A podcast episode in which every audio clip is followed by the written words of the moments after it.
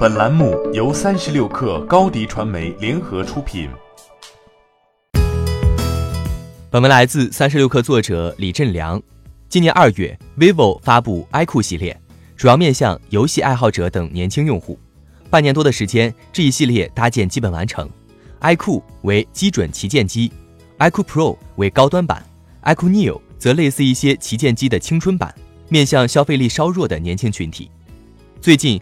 iQOO Neo 第二代发布，处理器升级至八五五，起售价相比一代提升两百元至一千九百九十八元，依旧在两千元以下。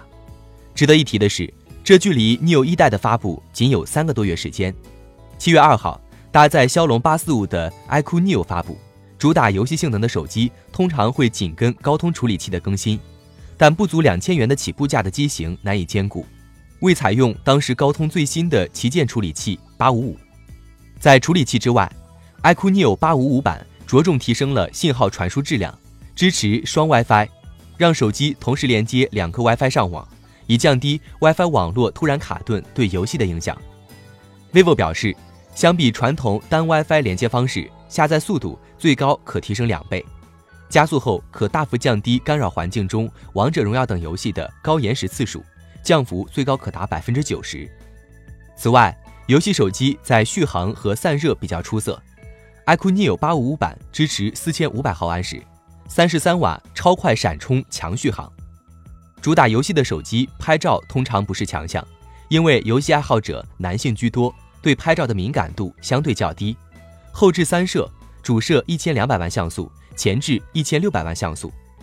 在 vivo 的阵营中，iQOO 系列则属于比较另类的产品，vivo 用户以女性居多。多数旗舰机都会着重考虑女性需求，而 iQOO 则主要面向男性，为 vivo 开拓新的用户群体。无独有偶，小米旗下也有一个系列承担类似的功能。小米用户以男性为主，为开拓女性市场，小米专门推出了小米 CC 系列。手机行业的白热化竞争，迫使一线厂商不断拓宽用户群体，走出自己的舒适区，并向彼此的传统地盘延伸。欢迎添加 baby 三十六克 b a b y 三六 k r 加入克星学院，每周一封独家商业内参，终身加入学习社群，聊风口谈创业，和上万课友一起成长进化。高迪传媒，我们制造影响力。商务合作，请关注新浪微博高迪传媒。